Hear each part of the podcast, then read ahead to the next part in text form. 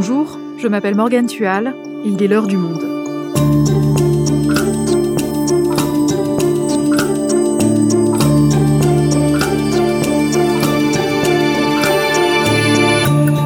Aujourd'hui, comment est né le mouvement des convois de la liberté?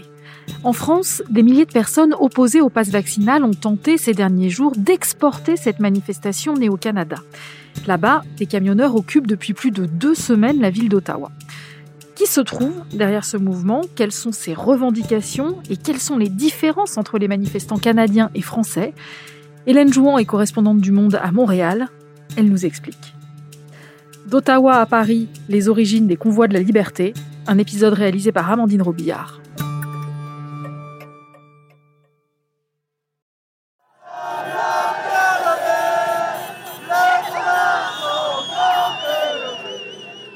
Nous sommes samedi 12 février, aux abords de l'Arc de Triomphe, à Paris. Des manifestants, la plupart en voiture, klaxonnent pour dénoncer les restrictions sanitaires, l'obligation du pass vaccinal en tête. Ils sont venus d'un peu partout en France. Ils font partie de ce qu'ils appellent les convois de la liberté. Un important dispositif policier a été mis en place pour les intercepter sur la route et les empêcher de bloquer la capitale. Ce qui n'a pas empêché un certain nombre de manifestants d'atteindre les Champs-Élysées, malgré l'interdiction de la manifestation par la préfecture de police. Liberté Liberté Liberté Un rassemblement dispersé par les forces de l'ordre.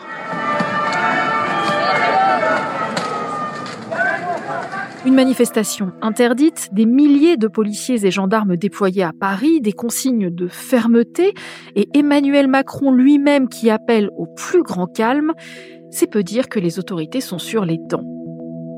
Et pour cause. Le modèle de ces manifestants français, ce sont ces camionneurs canadiens qui ont convergé il y a plus de deux semaines vers Ottawa, la capitale fédérale du pays. Depuis, la ville est complètement paralysée.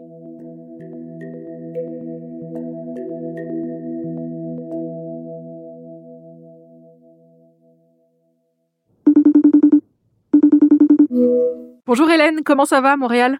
Bonjour Morgane. À Montréal, tout va bien, il n'y a pas encore de camion. Hélène, toi tu t'es rendue à Ottawa au tout début de la mobilisation, tu vas nous raconter.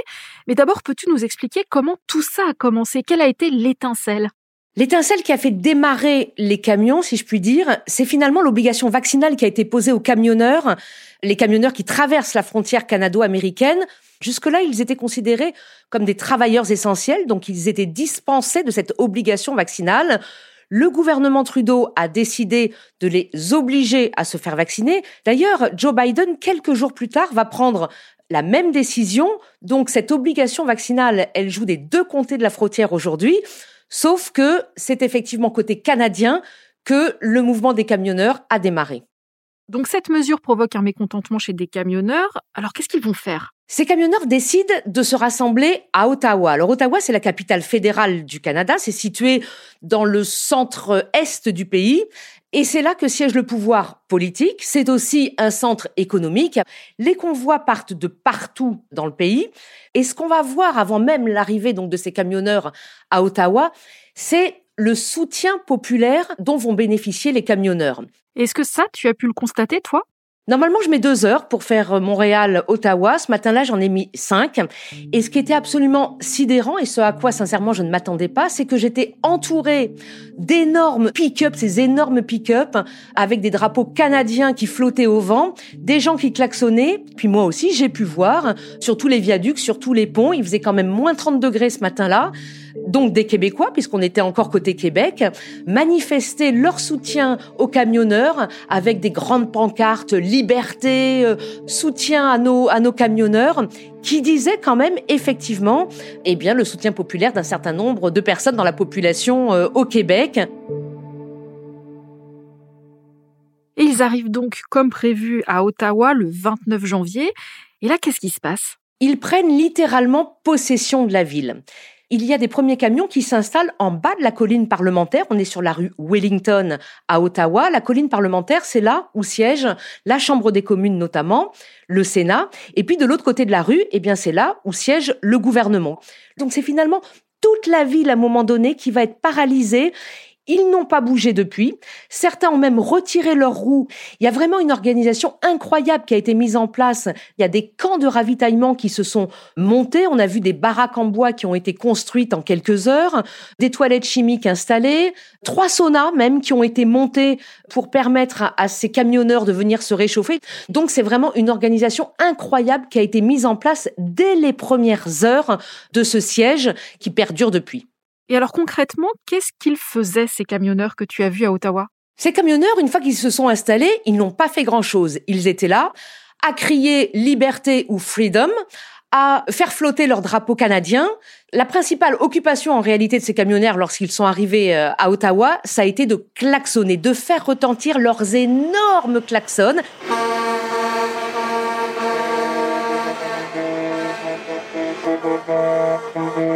Ça a duré des heures, c'était absolument insupportable, m'obligeant moi-même d'ailleurs à devoir m'éloigner de temps en temps de ce concert tonitruant de klaxon, parce que le bruit était absolument insupportable dans la ville. Oui, d'ailleurs, on a vu qu'au bout de quelques jours, pas forcément, les riverains étaient excédés par la situation tellement excédés qu'ils ont fait un recours pour demander plusieurs millions de dommages et intérêts pour les nuisances subies. Il faut dire que les commerces, pour la plupart, ont dû fermer leurs portes par peur des violences qui auraient pu être commises. La circulation était totalement bloquée dans la ville, donc les gens étaient tenus de rester chez eux, les enfants ne pouvaient plus aller à l'école. Donc effectivement, très vite, il y a eu une paralysie de la ville qui a forcément pesé sur les nerfs des habitants d'Ottawa. Est-ce qu'il y a eu des violences comme ont pu le craindre ces commerçants ou est-ce qu'on est dans un mouvement plutôt pacifique? Il n'y a pas eu de violence dans le sens où d'abord il n'y a pas eu de confrontation avec la police, qui faut bien le dire était très très discrète mais il y a quand même eu quelques exactions. Et puis surtout, à cause de la boisson qui circulait, à cause du cannabis, vous savez qu'ici, le cannabis est en vente libre, les esprits quand même se sont échauffés. Donc, une ambiance quand même finalement assez lourde. Et puis, ce qui a un petit peu compliqué la situation, il faut bien le dire, c'est que ce jour-là, il n'y avait pas que les camionneurs dans la ville d'Ottawa. Les camionneurs ont peu à peu été rejoints par une foule de Canadiens qui sont venus leur apporter leur soutien. Moi, j'ai vu des familles entières traverser le pont entre Gatineau et Ottawa pour rejoindre ce mouvement des camionneurs. Donc, tout à coup, il y avait, j'ai envie de dire, deux manifestations. Celle des camionneurs purs et durs qui occupaient la ville, et puis celle des familles canadiennes qui étaient venues pour leur dire, on est avec vous. Et alors concrètement, ce mouvement, qu'est-ce qu'il revendique? La revendication originelle, on l'a dit, c'est la fin de l'obligation vaccinale qui était faite aux camionneurs. En réalité, très vite, ça a été la demande d'abrogation de toutes les restrictions sanitaires encore en cours au Canada. Et puis très vite, on s'est rendu compte que cette obligation vaccinale pour les camionneurs n'était finalement qu'un prétexte, que le mouvement en réalité était phagocyté part à l'extrême droite et avait un agenda très très politique dès le départ. C'est-à-dire? En fait, on s'est vite rendu compte que un des organisateurs, eh bien, c'est Patrick King. Patrick King, c'est qui? C'est un homme qui a fondé le Wexit Party, un parti séparatiste qui veut que les provinces de l'Ouest, et notamment l'Alberta, une province riche de pétrole, se séparent du reste du Canada. C'est un homme qui a participé au mouvement des Gilets jaunes canadiens en 2019. C'est un homme qui croit au grand remplacement et qui, dans ses vidéos, a des propos très anti-immigration, très anti-islam et qui carrément en appelle à la déstabilisation de la démocratie canadienne. La seule façon de, et je le dis haut et fort, la seule façon de régler ça, c'est avec des balles. Et oui, j'assume, c'est la seule manière pour que ça bouge. Une énorme révolution à très grande échelle. Donc ce Patrick King qui fait partie des organisateurs, bon clairement il est d'extrême droite, mais est-ce qu'il y a d'autres signes qui vont dans ce sens dans cette mobilisation? Il y a des signes flagrants. D'abord, les banderoles qu'on pouvait voir dès le 29 janvier dernier à Ottawa. Quelques croix gammées quand même, les drapeaux confédérés qui sont l'emblème des suprémacistes blancs, des appels vraiment à la sédition. Un chercheur qui est euh, spécialiste de la radicalisation ici au Canada m'expliquait qu'en réalité, on avait affaire à une coalition de tous les anti que compte le Canada aujourd'hui. C'est-à-dire, il y a effectivement au départ les antivax, il y a les conspirationnistes, il y a des intégristes religieux, il y a des groupes New Age qui nient la réalité de la pandémie. lui appelle ça, avait appelé ça le Conspifest, c'est-à-dire le, le festival de tous les conspirationnistes du pays qui ont trouvé dans le ras-le-bol pandémique l'étincelle sur laquelle ils s'appuient pour essayer de mener à bien une déstabilisation de la démocratie canadienne.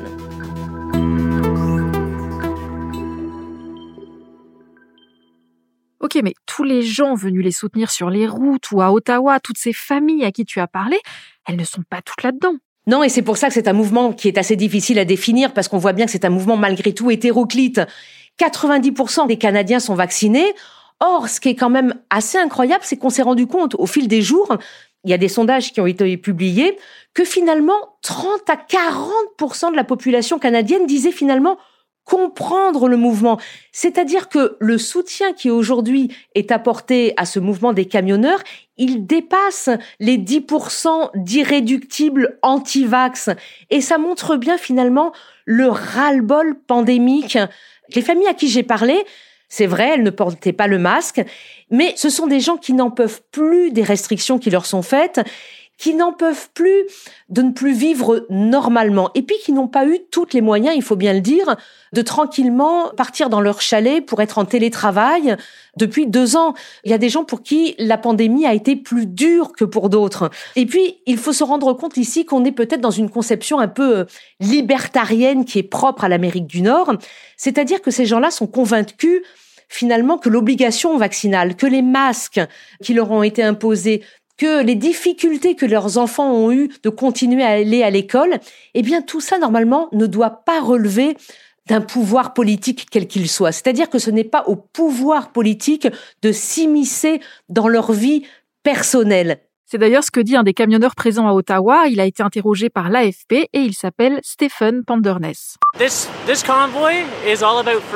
qu'on voit, c'est une question de liberté. Ça ne concerne pas seulement les camionneurs, ça concerne tout le monde. Vous, moi, tout le monde autour, peu importe. Il s'agit de votre liberté de choix. C'est cela qui devrait s'agir. Comme je l'ai dit, si vous êtes vacciné, c'est cool, vous l'avez fait. Bon, la plupart des gens l'ont fait à cause du travail. Mais vous devriez le faire par libre arbitre, que ce soit votre propre choix on a pu faire le rapprochement avec le mouvement des Gilets jaunes en France. C'est un mouvement finalement très anti-élite. C'est-à-dire, c'est, euh, on n'en peut plus des autorités politiques qui nous imposent des choses, qui ne comprennent pas ce que le peuple d'en bas, pardonnez-moi l'expression, subit depuis deux ans. Nous, on souffre. C'est ça qu'on vient dire quand on vient manifester aux côtés des camionneurs. Et alors, face à ce mouvement, comment réagissent les autorités? Les autorités politiques comme policières, dès le départ, ont sous-estimé ce mouvement, ils en ont sous-estimé sa détermination, son organisation et sans doute le soutien populaire. D'abord, la mairie et la police d'Ottawa ont quand même laissé rentrer les manifestants au premier jour, le 29 janvier. Et puis, une fois que les camions ont été installés, ben, c'est très compliqué de les déloger. Les sociétés de remorquage ne veulent pas intervenir, elles ne veulent pas être associées à cette opération forcément de force. Donc très vite, les autorités policières ont été euh, débordées, ce qui a poussé d'ailleurs le maire de la ville, le maire d'Ottawa, Jim Watson, à déclarer l'état d'urgence le dimanche 6 février. C'était en réalité une façon de réclamer, un, des renforts policiers évidemment à la province d'Ontario, dont il dépend, mais aussi à l'État fédéral, et de dire mais ne nous laissez pas tout seuls dans cette galère parce que c'est vrai que pendant la première semaine, il a été laissé tout seul à devoir gérer le blocus total de sa ville. Parce qu'à ce moment-là, le gouvernement n'a rien fait? Ben, le gouvernement fédéral, Justin Trudeau en particulier, n'a pas fait grand-chose. Il est resté quand même très en retrait. Alors évidemment, on peut dire que c'est légitime parce que ça relève de la gestion locale, mais forcément, au fil des jours, la pression politique a commencé à monter contre lui. Alors, une petite anecdote quand même, c'est qu'il a été en retrait d'abord pour des raisons forcées, si je puis dire. C'est-à-dire, avant même que le convoi n'arrive dans la ville d'Ottawa, il a été déclaré cas contact au Covid, déclaré positif au Covid. Il est donc parti se mettre en isolement dans la résidence secondaire officielle des premiers ministres. C'est à 30 minutes à peu près au nord d'Ottawa. Les camions se sont donc installés face à son bureau. Mais lui n'a entendu aucun coup de klaxon depuis le début du convoi. Il est finalement réapparu à la Chambre des communes lors d'un débat d'urgence qui a été réclamé par l'opposition, parce que tout à coup, quand même, toute l'opposition a fini par lui dire, mais monsieur le Premier ministre, que faites-vous? Nous allons continuer à faire confiance à la science, nous allons continuer à soutenir les Canadiens, nous allons continuer à protéger la vie des gens. Et finalement, une semaine plus tard, lundi 14 février, Justin Trudeau a pris une décision.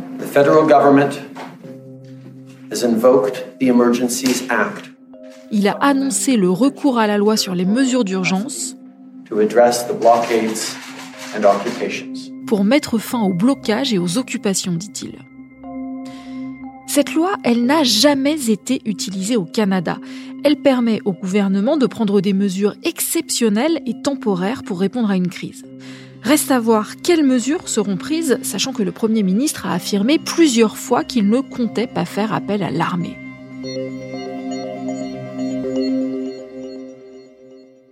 On ne sait donc pas ce qu'il va arriver à ces camionneurs dans les jours à venir. Hélène, ça fait maintenant plus de deux semaines qu'ils sont à Ottawa.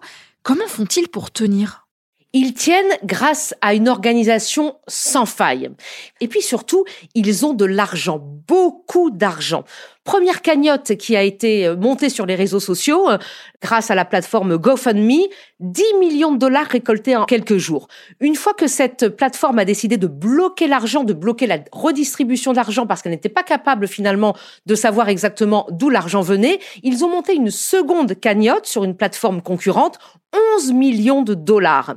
Et on se rend compte très vite que cet argent, il vient de dons privés, personnels, qui viennent évidemment du Canada, mais on se rend compte aussi très vite que cet argent, il vient d'ailleurs, et notamment du Texas. Et on se rend compte que ce mouvement, il est largement appuyé par des forces extérieures, des forces politiques extérieures, et notamment par l'ex-président américain Donald Trump en personne. Nous voulons que ces super camionneurs canadiens sachent que nous sommes avec eux. Ils montrent vraiment quelque chose il est temps de faire bouger les choses.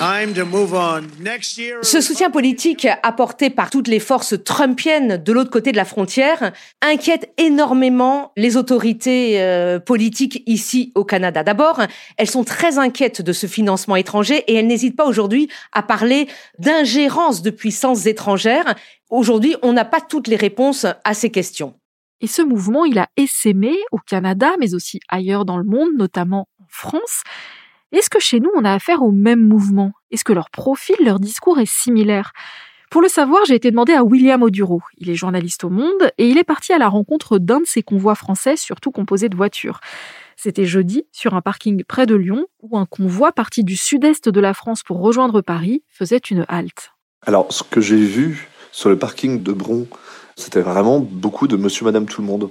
C'est des gens qui revendiquent de ne pas être politisés, il y avait extrêmement peu de, de marqueurs, à part quelques gilets jaunes apparents. Mais pour le reste, on a un peu l'impression que c'est plutôt des gens qui sont tombés dans ce combat parce que, euh, bah, pour l'immense majorité, ils avaient des réticences vis-à-vis de la vaccination. Et le pass sanitaire puis le pass vaccinal les ont mis face à une, une vie très difficile à vivre, remplie de, de contraintes. Et c'est aujourd'hui leur principale motivation.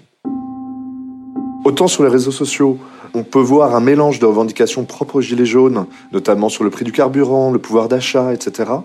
Autant, ce que j'ai pu voir, c'était quand même quasiment exclusivement des demandes liées à la situation sanitaire. Tout ce qui est extrême droite, très honnêtement, moi je l'ai pas vu.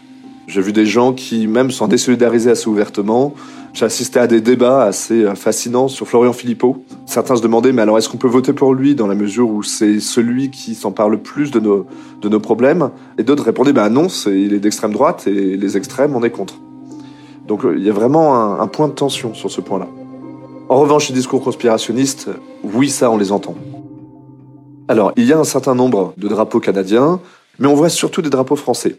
Et ce qui est surtout très intéressant, c'est qu'on voit beaucoup et on entend surtout beaucoup de références à la devise française, liberté, égalité, fraternité. Pourquoi? Parce que pour ces manifestants, qui pour la plupart ne sont pas vaccinés, eh bien ils ont été privés de liberté et privés d'égalité. Et pour eux, on est en train de violer la devise même de la France. Hélène, est-ce que cette internationalisation du mouvement, c'est quelque chose que cherchaient les camionneurs d'Ottawa? Par exemple, est-ce qu'ils ont appelé les autres pays à se mobiliser? Non, il n'y a pas eu d'appel au départ à la euh, convergence des luttes internationales de la part des camionneurs euh, canadiens. Ils ont presque été surpris finalement d'être au cœur d'un mouvement euh, mondial. Et il faut bien avouer que c'est quand même assez rare que le Canada devienne le moteur de la contestation mondiale, quel que soit le secteur finalement. Merci Hélène. Merci Morgane.